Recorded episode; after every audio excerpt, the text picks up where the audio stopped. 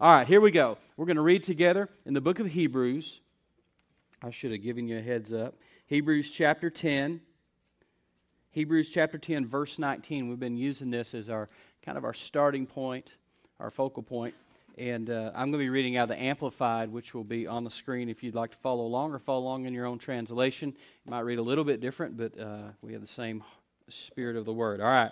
Verse 19 says this Therefore, brethren, since we have full freedom and confidence to enter into the Holy of Holies by the power and virtue in the blood of Jesus, by this fresh, new, and living way which he initiated and dedicated and opened for us through the separating curtain, the veil of the Holy of Holies, that is, through his flesh. And since we have such a great and wonderful and noble high priest who rules over the house of God, let us all, this he says kind of a therefore, let us all come forward and draw near with true, honest, and sincere hearts in unqualified assurance and absolute conviction engendered by faith th- by that leaning of the entire human personality on God in absolute trust and confidence in his power, wisdom, and goodness, having our hearts sprinkled and purified from a guilty, evil conscience and our bodies cleansed with pure water. Verse 23 So let us seize and hold fast and retain without wavering. Someone say, without wavering. Without wavering. We're to retain without wavering the hope, the expectation we cherish and confess. Someone say, and confess. Says, and confess and, acknowledge, and acknowledgement of it. For he who promised is reliable, sure, and faithful to his word. I think I need to read that again. For he who promised, he who promised is reliable, sure, and faithful to his word. The Old Testament tells us that he watches over his word to perform it and that in the book of Isaiah it says, as his word goes out, it will not return void or empty. It will accomplish the work for which it's sent. So, how many you know the word's pretty important? But let me tell you something. We have to get that word out there for that word to work. And we do that with our mouths. So, says this confess, acknowledge, let us consider and give attentive, continuous care to watching over one another, studying how we may stir up stimulate, and incite to love and helpful deeds and noble activities, not forsaking or neglecting to assemble together as believers, as is the habit of some people, but admonishing, warning, urging, and encouraging one another, and all the more faithfully as you see the day approaching. Let's pray together. Father, we thank you for your word. Your words are life to us, Lord. And Father, as we look into your word, this word of life, Father, we ask you to use this word to strengthen and expand our capacity for faith. Your word says that without faith, it is literally impossible to please you. So, Father, we want to we want to please you. It's our heart to please you. It's not just our heart to be powerful. It's not just our heart to be anointed. It's not just our heart to be impactful and fruitful. It is our heart to please you. It's our hearts, our motive, Father. What drives us is our desire to please you and to be with you and to be in your presence. Holy Spirit, I ask you to add your anointing and your grace to the reading and the study of your word. And we thank you that it will produce fruit. In Jesus' name, somebody said, Amen, amen. amen. You can be seated. A number of years ago, I think it's uh, very important. Let me set this up for a second. It's very important that you understand that the Bible, the Word of God, is practical for everyday life. And that the Word of God is not just practical when you're in a crisis. Crisis Christians never ultimately walk in victory. I want you to hear this again. This is very important because a lot of people don't reach for their Bible. A lot of people don't reach for their old tapes, CDs, they don't turn on TV and watch, watch their favorite preacher. They don't listen to a podcast until there's a crisis, until the bottom drops out. But how many know God is looking for faithful people? God's looking for those that are stable. Amen? God's looking for those that are consistent. Say, stable makes me able. You should write that down. Stable makes you able. And we got to get in our mind that God is looking for those who will be consistent those who are marked by faithfulness. And so when we talk about getting this word, speaking this word, declaring this word, I'm not talking about doing it once and then sitting back saying, All right, Lord, bless me. Bless me indeed. You know, God's not a bless me factory. You don't put your little tip in and then get pull the handle and get a blessing. When it comes to walking with Jesus, it's a relationship in which we do what we do every day. We do the right thing every day for a long period of time, and that generates what's called the flywheel effect, which is momentum. And so we need to get a hold of this momentum, but the only way we will do it is by consistency, by stability, and by faithfulness. Amen? So when we talk about speaking the word, declaring the word, working the word is the way, way we kind of throw it around here. You know, we know the word works, but you've got to work the word. When we talk about that, we're not talking about you being a one-hit wonder.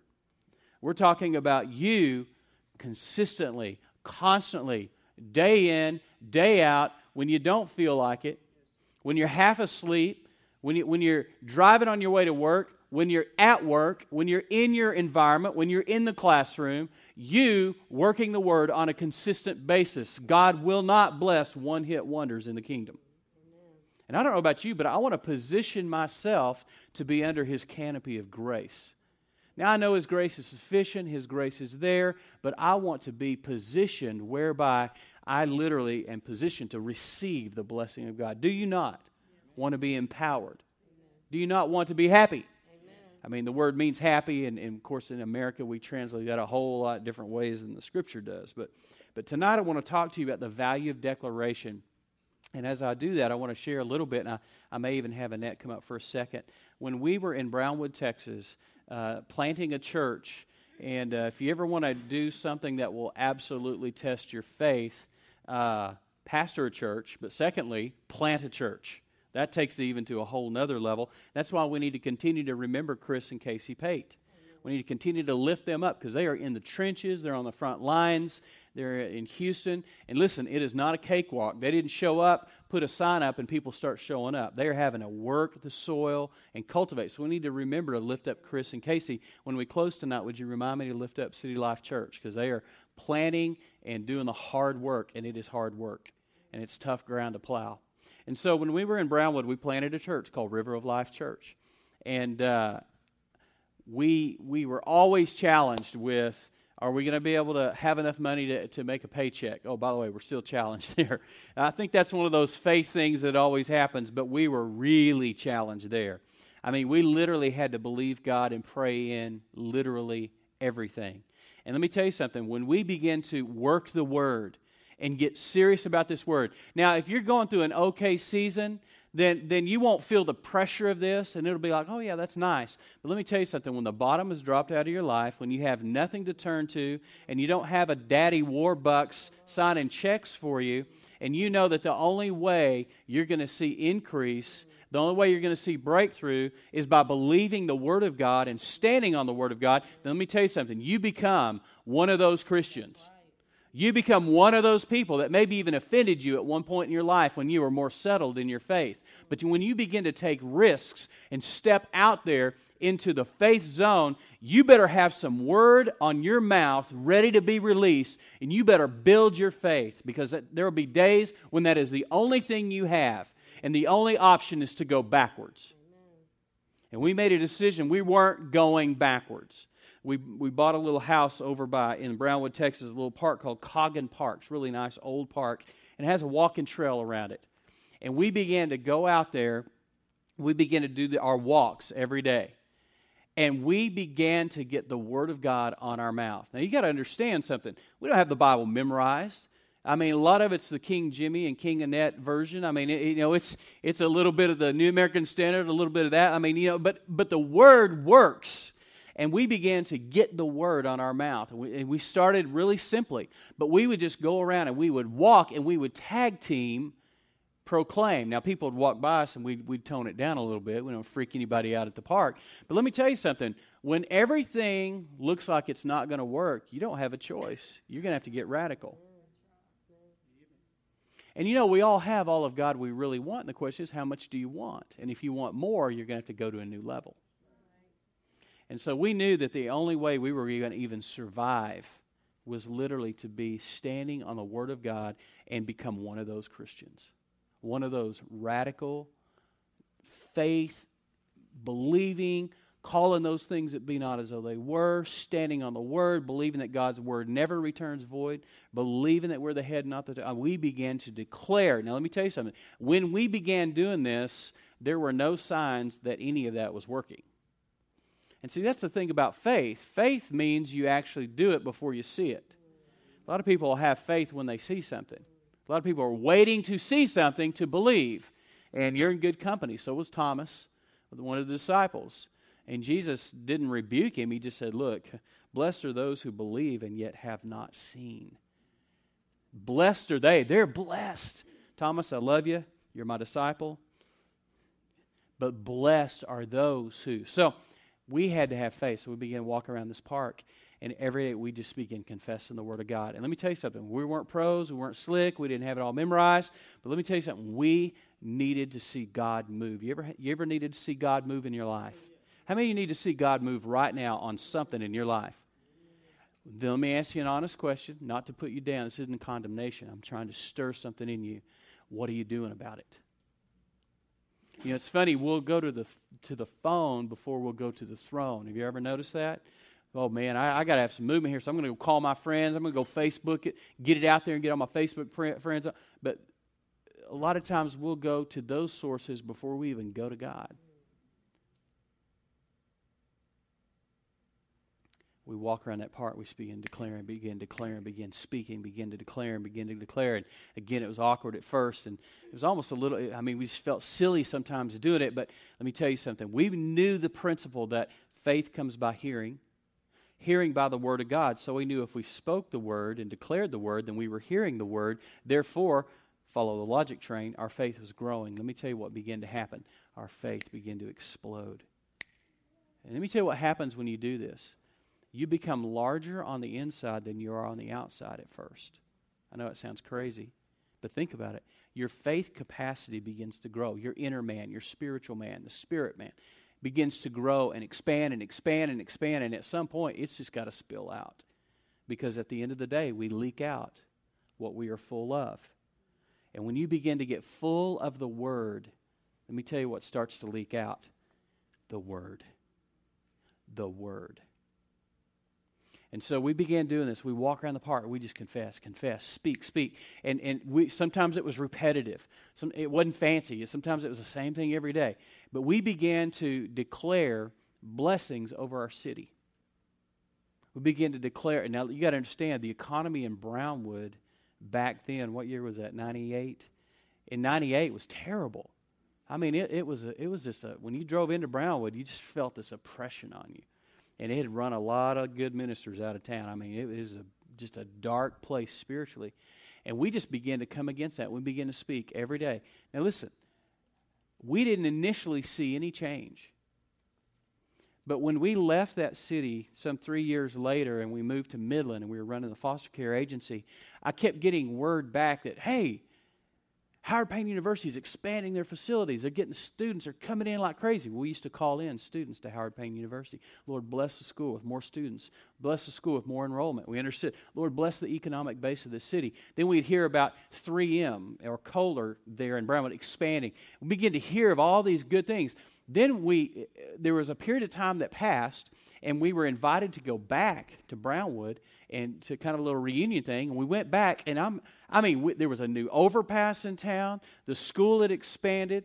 The economy had obviously changed, and they had renovated the entire downtown of Brownwood and put all these nice lamps, and it was beautiful. And I was like, None of this happened while we were here, but let me tell you something. The Lord reminded me that we had a role in that because we had been speaking that over the city, that the city is blessed, the city is prospering.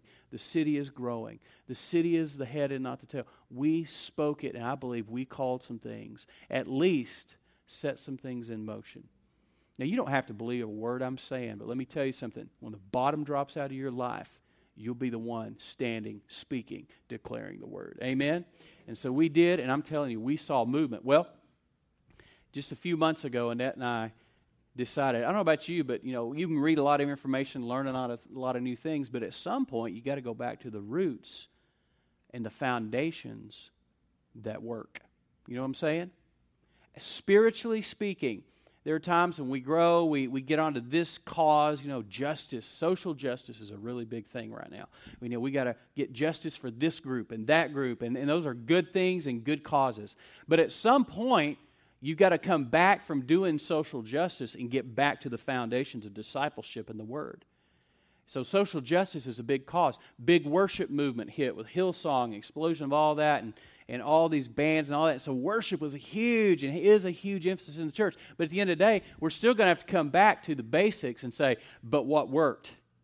Because it's great to have bands and music and video and all those things. But at the end of the day, when you're home, you don't have any of this stuff. You don't have me and Pastor Rich trying to stir you up and get you excited. You have Sammy, you know, stirring you up, making you go crazy out of your comfort zone. You don't have any of that stuff. What you have is you and your Bible. And you better be able to work that word at that point. Does this make sense? So let me tell you something. Annette and I got tired of going around the same mountains on some things, and we realized we needed to go back to what works. And so we went back, we got our Bible out, we got our little blue book, Prayers That Avail Much by Germaine Copeland. I highly recommend you get that book. Germaine Copeland, Prayers That Avail Much. Good website as well. And we got that little book and we started about five nights a week. We don't do it every night, about five nights a week. We started reading. I started reading Prayers on Renewing the Mind, Peaceful Sleep, uh, Walking in the Will of God knowing and doing the will of God. There, there's so many of them. Which one? Casting down the imaginations. There's a whole section on dealing with the thought life. And so we do that every night. Well, that wasn't good enough because it was like, well, we need to do what worked. What worked in our life? Walking and praying. So we started going out around the neighborhood and we started walking and praying. And I'll pray a little bit, she prays a little bit. Let me tell you what we're fully expecting. First of all, we're not leaving before we see our harvest this time. We left Brownwood and everybody else enjoyed our harvest. We're not leaving here. We're, we're going to watch our harvest. We're going to enjoy the fruit of our labor. Amen? So I want to encourage you that that begin to produce such fruit. Now, we're at a point in our lives where in, in life you'll see things cycle around. And there'll be a lot of new things to get involved in, and they're all good. But at some point, you got to come back to what works for you. And what works for us is the power of declaring the Word of God getting the Word of God on our mouths. It's great to meditate on it, and you should, but I'm telling you, speaking and declaring that Word. Now, the word declaration literally means to make quite clear. So when we talk about declaring the word, speaking the word, we're talking about making it quite clear for heaven, making it quite clear for hell, and making it quite clear, frankly, for us, for ourselves. We're stirring ourselves up when we speak the word of God and when we declare the word. Does that make sense? Now, here's uh, does a lot of things. It's out of the mouth that we reveal what's in the heart. So, so out of the mouth, the, the heart or the mouth becomes a barometer, and out of the abundance of the heart, the mouth speaks. We just say you leak out what you're full of. It's the same thing. The earth itself was created with what? God what? Said, spoke. Amen? All right? Jesus used words to fight the devil during his temptation. It is written, it is written. And then he said, it is said, but he declared it every time. It is written, and then he declared it. It is written, then he said it. Does that make sense? And so he used the word as his weapon against the enemy. Faith is released through words. Faith is released through your words. You release it. When Jesus spoke to Lazarus, he released faith for Lazarus to be healed, to come out, to be raised from the dead. Jesus defied and counteracted the established laws of nature with words. Uh, I had that same thing. Jesus rebuked a storm with words. Jesus rebuked a demon. Many cast out a demon with words. And Jesus rebuked sickness with words. He always spoke. He always spoke. It's funny that if that was Jesus' way of operating, then why have we moved off of that mode of operation? Why would we try to do it different and expect to get a great result when he said, You're going to do greater things than I do? But if we're going to do greater things, I think we still have to engage his method. Can I get an amen? So, what is his method? His method was to speak. His method was to war with words, speak with words, move the kingdom with words. And let me tell you what our method should be to war with words, move the kingdom with words, defeat the enemy with words, defeat the battle that goes on in your mind, those negative, stinking thinking thoughts, and defeat those with what? The Word of God. The Word of God. All right, and then the last one, Jesus issued a stern warning concerning our words because he understood the power that words carry for both good and bad. He said, literally, man will be held accountable, this scares me, for every idle word spoken. You and I will give an account for every idle word spoken. Yeah, me too. All right, power confessions. And what we're doing is we're taking different ones and we're just kind of unpacking them a little bit. The first week we talked about this we talked about in the power confession is this is something I say every day is I talk about how good God is. God, you're so good. God, you're amazing. God, you're awesome. God is good all the time. All the time, God is good. I've been listening to Lincoln Brewster's uh, newest release uh, called Real Life, and he's got a song, God, you're good. God is good. I mean, it just just tears me up hearing that, listening to it, and I've just got it on my mouth all the time. Declaring the goodness of God even when circumstances aren't good. And let me tell you something this is where faith comes in and where we begin to declare something that doesn't appear to be so. That's called faith. Amen? Second one we talked about is that God is for me. You got to understand if, if, if God is for us, who can be against us? That's Romans chapter 8. If God's for us, who can be against us? So who would even dare bring a charge against God's elect? Who would even dare? And so we understand that God is for us. And I say it all the time God, I thank you that you're so for me. I thank you, Father, you've got my back. I thank you, Father, that you got my front. Thank you, Lord, that you got my right hand and my left. And your word says that I'll hear a word behind me saying, This is the way, walk in it, whether you turn to the right hand or to the left. That's Isaiah. And I'm telling you, God has got your back. And when you begin to declare it, you're reminding yourself of it, you're calling it into remembrance, and it stirs up faith and it can, it'll, it'll make you walk a little taller. Let me put it that way. All right, now tonight we're going to talk about this one. The joy of the Lord is my strength. Let me tell you, in the book of Nehemiah, where we see this, this unfold and where this scripture gets lifted out, and not, not in a negative way of proof texting, but, but we do need to understand there's something going on here in this setting where Nehemiah had been given the responsibility to rebuild the walls of Jerusalem as they have been destroyed. It was common practice for an invading uh, army to literally destroy those things in a city which were precious to that culture. And for them, it was the temple. And secondly, it was, it was the walls. So they knew if they could destroy the walls, there was no fortress. And so they literally destroyed and took apart the wall around the old city, Jerusalem.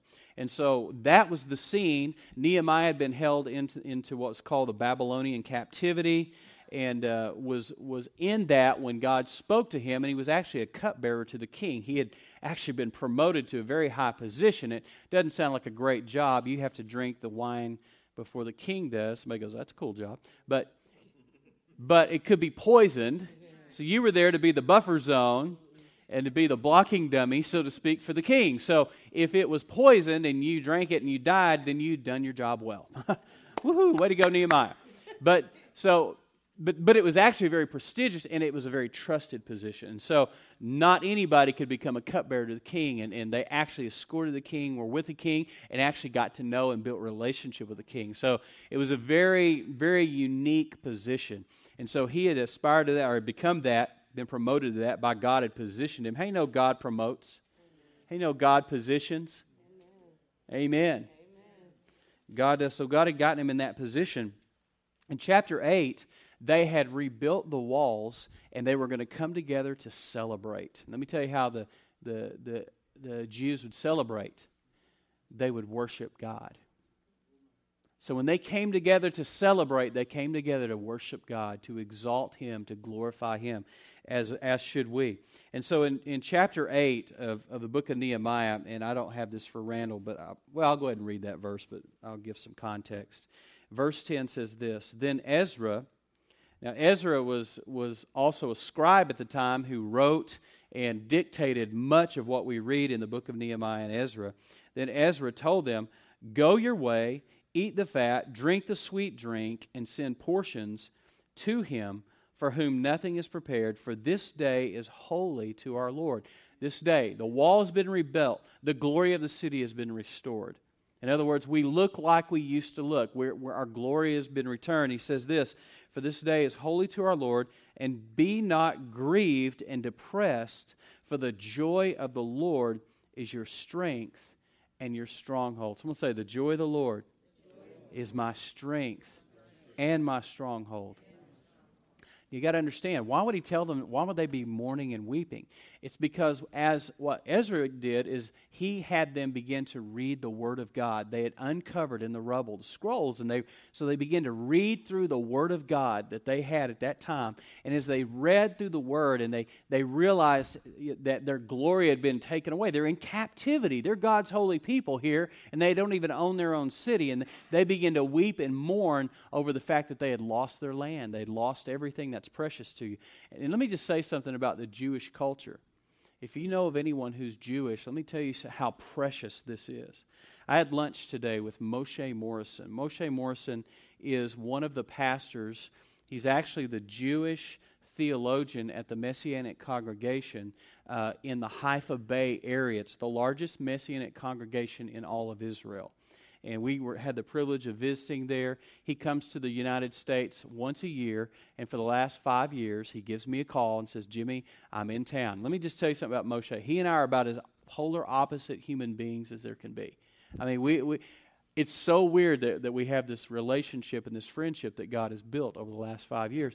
But every time he comes to town, he comes to see me, and we sit down, we have lunch together, and we just talk about the kingdom. We just talk about what God's doing, or just about life. And, and let me tell you something. When I asked him what the political situation was in Israel this time, and I worded it such, I said, I mean in your area, the Haifa Bay area, which is up in in the northern end of Israel, the northern side, uh, just it would be west of the, the Lake of Galilee. It's in that area, and they, they oversee several congregations as well. And he said, uh, he said, well, he said, I can't, he said, I can't tell you what the situation is like in our area without telling you about the whole nation because we don't separate. We don't think in terms of our area, our region. He said, We're a nation. Their mentality is the nation. Because that, let me tell you why this is so important to them, is because God gave them the land. When the Exodus came about and the, and the reins were handed off to Joshua and his sidekick Caleb, and those guys came in and began to conquer and they, they had to fight for every inch, even though it had been given to them, they had to fight for every square inch of land they got. And that became ingrained into them that, that this is the truth that God gave us this land. And no man, no government, no nation, no people will take it away. So it's so critical to them. Well, they had that knowledge here that was their land, and then the Babylonian Empire comes in and takes them away captive and destroys the city, Jerusalem, which held at that time the known, manifest presence of God. Can you imagine how defeated they, they felt and they lived? And so in 586 BC, this happened, and they were, they were absolutely decimated. So when, when Nehemiah gets permission from the king to rebuild the walls, that was, that was monumental, it was historical. And it was actually the precursor to them beginning to get their land back. And so what happened was they rebuilt the wall, and, and Ezra in this celebration says, We're going to begin to read the Word of God. We're just going to read it. Notice what I just said. We're going to read it, and then he said, We're going to explain it to the people. So that's the scene you have here. And so I want to back up a verse or two. In, um, in verse 8, it says, So they read from the book of the law of God distinctly, faithfully, amplifying and giving the sense so that the people understood the reading. He's saying, man, they were breaking down the word. They, they were literally unpacking it so that they understood what they were reading. Verse 9 And Nehemiah, who was the governor, and Ezra, the priest and scribe, and the Levites who taught the people, said to all of them, This day is holy to the Lord your God. Mourn not, nor weep. Because they were already remembering we're in captivity. We're, we're still in captivity. They were weeping. We've, we've missed God. We've moved away from God. His presence has left us. And they were mourning and weeping. Says, For all the people wept when they heard the words of the law, because they were reminded of how far away they were from God's intent. I don't know about you, but do you ever have moments, sober moments, so to speak, moments of awareness, where in one moment you realize just how far away you are from God's intent and purpose on your life? When I have those moments, I'm telling you, I just thank God for grace. It's not a get out of sin free card, but it is a it is something that without it we wouldn't have a hope. Amen. And so not to live condemned, but that's exactly what was happening to them. They realized that they had moved away. They were out of alignment. Is this making sense? That and in that context, then Ezra told them, Go your way, eat the fat, drink the sweet drink, and send portions to him for whom nothing is prepared. In other words, we're going to feast, we're going to party, we're going to celebrate. For this day is holy to our Lord. And be not grieved and depressed, for the joy of the Lord is your strength and stronghold. Let me tell you something. That truth spoken there is just as true today. Do not mourn or weep. Do not be depressed, for the joy of the Lord is your strength and your stronghold. And I say this over my life every day. And I say, Father, I Thank you. Your joy. Your joy abounds in me. Your joy is alive in me. Your joy is my strength. It's just something I declare and I speak out loud. Let me share a couple of things and we'll, we'll close on this. Biblical joy is not an emotion. You need to understand something. This doesn't mean I'm in a good mood when I'm declaring this. Notice that it's the joy of the Lord, not the joy of Jimmy. It's the joy of the Lord that is my strength. It's not just something I work up in. Okay, get happy. Get happy. Go to a happy place. Go to a happy place. Think happy thoughts. Woohoo, puppy dogs, kitty cats. No, no, no, no, no. No, no, no. It's not that at all. It's, it's not an emotion. Now, if you look it up in a current dictionary, American, you know, in the Webster, it'll, it'll, it'll refer to emotions. But let me tell you something. There's a difference between an emotion and a state of mind or a mentality. Okay? And let me just unpack that a second. Biblical joy is not an emotion based on a feeling. Now, listen to this. But a choice. This is critical to understand. It's a choice. One of the greatest gifts that God gave us is the power, the gift, the ability to choose we talked about it, the attitude, being able to shift our attitude ourselves with a choice. It's our choice. No one can make you mad. You allow somebody to make you mad. You choose to be angry. No one makes you mad. You choose to respond in anger. Does that make sense? No one can make you depressed. You choose to respond in a down way, in a negative way, towards a stimuli, whatever that might be. And so we have this power, this ability to choose. Now, I'm not talking about medical conditions here. There are some people whose hormones are whacked. It's not your fault. And you need help with that, and God gifts doctors, amen, and counselors. Thank God. And God has a million ways to get you whole. And praise God for it. So I, don't misunderstand and don't, don't default to, oh my gosh, well, I just need to toss these. No, no, no, no, don't do that. I'm, be wise and submit yourself. Try to find a godly doctor, though. Mine prays for me. Scary. He won't give me any pills. He's like, we're just to pray. I really, I'd like something. I'm hurting here. nope, we're to pray. Okay, well, godly doctor, thank you. Biblical joy is not an emotion based on a feeling, but a choice based on truth. Okay? But you got to know the truth for the truth to set you free. Did you hear what I said? We know, you know, it says you'll know the truth, and the truth, the knowledge of it, but you got to know the truth for the truth to set you free. So it's based on truth, it's based on intention, and it's based on action. I choose to rejoice. It's my choice. I'm going to have a good day on purpose. I'm about to have a mini vacation. For 30 seconds, I'm going on vacation. I choose to enjoy. 30 seconds. I'm shifting everything right now. Some of you need to go on a little vacation. You're looking a little tired. Look at this. And it's defined as a state of happiness. It's a mentality, it's a state of happiness, it's a state, a place. Philippians 4 4 through 9, look at it on the, on the screen. Rejoice in the Lord always. Again, I say, rejoice. So let me tell you something. If He tells you to rejoice, that means you have a choice to rejoice. He wouldn't tell you to do it if there wasn't a choice to do it. Does that make sense? So he says, and it's an imperative, he's saying, I'm, I'm mandating you. I'm telling you, I'm giving you an order. Rejoice in the Lord always. Notice it says always. Again, I say, says it for emphasis. Rejoice always. Well, what if I'm having a bad day? Oh, there's a good time to rejoice. Woohoo! God is so awesome. Even though I'm having the worst day of my life, God is good He's awesome. He's for me. And God's on the throne. Rejoice in the Lord always. Notice it says, though, rejoice in the Lord, not in your circumstances. Notice it's the joy of the Lord that's your strength, and that we're to rejoice in the what? See a theme here? It's kind of like the branch being connected to the vine. For apart from me, Jesus said, you can do nothing. And so we got to stay connected, all right? Philippians 4 4 through 9. Let, let your gentleness be known to all men. The Lord, that's a confidence. Just be at peace because the Lord's near.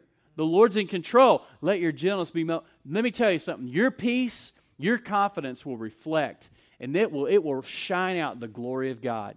You get around a truly confident, not cocky, not arrogant believer, but a truly confident believer who's really walking in this and understands God really is in control. I'm telling you, you can't stop that. You can't touch this, right, Pastor? The Lord is at hands. keep going. Be anxious for nothing. By the way, that's an order. Well, Pastor, everybody worries. Does that make it right? Everybody sins. Okay, well, then let's just jump right in. No, no, no. Just because everybody's doing it doesn't mean it's right. In fact, if everybody is doing it, it probably means it's wrong, more than likely. Good rule of the thumb there. But be anxious for what? You know the word means? no thing. Be anxious for no thing, for nothing. But by prayer, but in everything, by prayer and supplication, that's petition. That's petitioning God.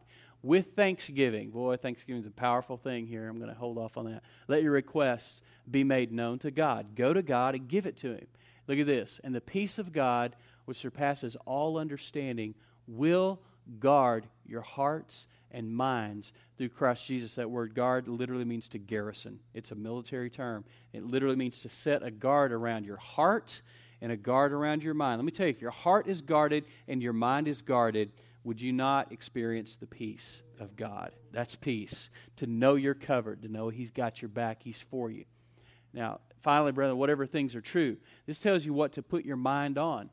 Whatever's true, whatever noble, whatever things are just, whatever pure, whatever things are lovely, whatever things are of good report, if there's any virtue and if anything praiseworthy, think on, meditate on these things. The things that you have learned and received and heard and saw in me. This is Paul speaking. These do. What I just told you, do this. And the God of peace will what? Be with you. You want God to be with you? I don't know about you, but I'm choosing joy. It's my choice to rejoice, and I'm choosing it. All right? The, here's another thing the anointing or the manifest presence and power of God brings about the oil of joy. The oil of joy. And we'll close with this scripture Isaiah 61. It says this The Spirit of the Lord God is upon me. Now remember, Jesus in Luke chapter 4 quoted this as well because this was a prophetic uh, picture of Jesus. So here's where it was written originally in the book of Isaiah as dictated through the prophet. The Spirit of the Lord is upon me because the Lord has anointed me, empowered me, gifted me with his presence to preach good tidings to the poor. He has sent me to heal the brokenhearted, to proclaim freedom or liberty to the captives, and the opening of the prison to those who are bound, to proclaim the acceptable year of the Lord and the day of vengeance of our God to comfort, now look at this, to comfort all who mourn, to console those who mourn in Zion.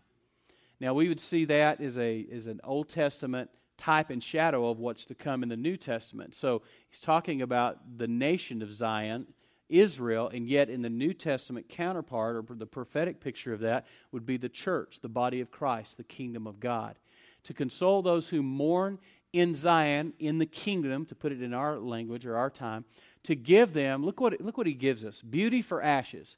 Let me tell you something. Don't get all female on this thing. I, you know, I mean, every female ministry on the planet is called Beauty for Ashes. But let me just say something. There's some guys that need something beautiful to come out of the destruction and the devastation of sin. There's some guys that need to rise out of the ashes. Amen? He exchanges that beauty for ashes. Don't just think in feminine terms here. The oil of joy. Whoa, wait a minute. Oil of joy? You mean joy can be bottled? We wish. but it's that anointing. It's that grace. I'd buy it, would you not? It, it's that grace. It's that, it's that, that anointing. That's what the word anoint means that mashak, that rubbing off, that smearing upon. That's that anointing of joy, the oil of joy in exchange for mourning. Anybody broken? Anybody need to be comforted? Let me tell you, there is an oil of joy. There's an anointing of joy that is available to you. Well, how do I get it? Let's see. The oil of joy for mourning, look what you get the garment of praise for the spirit of heaviness. There's a principle here that I'm telling you. You got heaviness on your life, you need joy. Let me tell you, you put on the garment of praise. You begin to do what David did. He danced, not only in the presence of the Lord, although he did dance for an audience of one, but he was in the presence of a lot of people. He put on the garment of praise. You know what? And I don't care how crazy we sometimes look here. Let me tell you something. When you've been to hell and back, and you got a little residue of smoke on your life, you better do some praising. You better do some dancing. You better look a little silly to the world out there. Let me tell you something. We don't look any crazier in here than if we go to a Creed concert. Come on, somebody. Or an Eminem concert. Come on. Or a Shakira concert. That is somebody, right? But I, little out of the loop on some of these. Thank God. Bon Jovi concert. Okay, now uh, all right, ladies, calm down. All right, listen to this. You put on the garment of praise, but we don't look any crazier. You know, it's funny how in church we'll get in here and we don't want to look silly, but we'll go anywhere else and look ridiculous for anything but God. Yeah, I know, it's the truth. The garment of praise for the spirit of heaviness will land the plane, that they may be called, look at this, trees of righteousness. And I'm telling you, trees got roots that go deep. And when you're planted, the planting of the Lord, that He may be. Notice the, here's the whole result you get joy, you get the garment of praise, you get all these amazing things, you get comforted, you get consoled, but He gets glorified. See, God gets glorified when you're whole. Listen to me. God gets glorified when you're blessed. When you're whole, when you're blessed, God gets glorified, not you. It's not about you getting the blingiest car you can find. So to say, look at me, look how blessed I am. Look at, check my wheels, check my ride. No, no, no. It's about you living in such a way that people see you standing upright, the glory of the Lord, the tree of righteousness. People say, my goodness, I don't know what they got, but I want it. I'll take two of those. Whatever they had, I want two. All right. So, back to where we started. Get this word on your mouth. Begin to declare. Begin to speak. Begin to declare. Listen, God is good. God's for me. And the joy of the Lord is my strength. Do you need strength? Let me tell you what's going to get it. It's the joy of the Lord that's going to give you strength. You having a bad day, you're feeling beat down, you just need energy. Oh, man. All right, you can get you a five hour energy drink. Hallelujah. Praise God for those. Amen. Or, or go to Starbucks, whatever you need to do. But let me tell you where real strength is going to come. It's going to come from the joy of the Lord because it's going to be a strength that lasts and that gets you through. Amen. Let's all stand together. Praise God. Hallelujah. Mm. Let's pray together. Father, in Jesus' name, we thank you for your word because your word is producing life in us. And Father, I thank you that as your word produces that life, and we become these trees of righteousness, standing upright, not bent over, not broken, not bowed down and cowering in fear, but standing upright before you, and you get glory from that. So, God, I declare, I speak, and I call those things that are not as though they are, that, Father, we are a congregation that is whole in the name of Jesus. We embrace wholeness, we embrace blessing so that we can be a blessing because we can't give away what we don't have. So, Father, I declare wholeness, blessing. I declare that we are a congregation that look like a forest trees of righteousness planted by rivers of water. Lord, bringing forth its fruit in its season, never withering, never going away, but producing year around, year around. Consistent. I call it forth. I declare it. I make it quite clear in the name of Jesus. We thank you for your joy. We choose joy tonight. In Jesus' name. Everybody said,